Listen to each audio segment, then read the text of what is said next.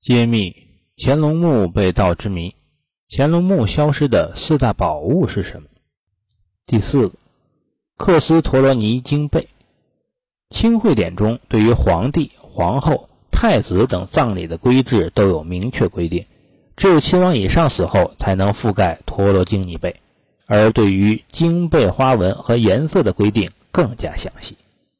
克斯陀罗尼经背是清代皇帝、皇后等皇族葬祭专用的佛教用品，从质地、颜色、数量上严格分为六个等级，而这件由藏羚羊羊绒、獐子绒和真丝混合缂丝而成的经被属于最高等级。据传为西藏活佛进贡给乾隆皇帝专用，用于覆盖其遗体以超度亡灵，距今已有三百多年历史。文物价值非同一般。这件克斯陀罗尼经贝长两米，宽一点三八米，呈古铜色，其上共有四种文字，主体是一座佛塔，塔内刻满梵文陀罗尼经经文，塔周围有精美繁复的花纹。该件宝物目前在北京的一场拍卖会上意外最初发现。据了解，此件拍品最初是被藏于一件清末黄缎子袈裟中。被一位业余藏家以九万元将其买下后，才在袈裟之中发现了它。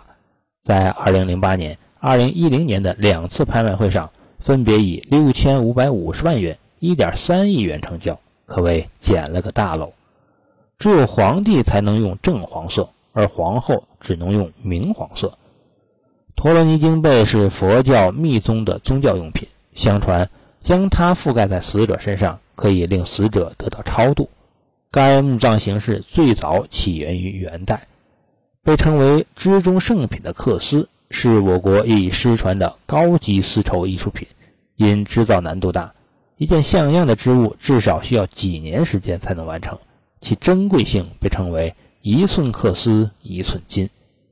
缂丝代表了中国丝织工艺的顶峰，而双面缂丝又是缂丝中的极品。这种工艺。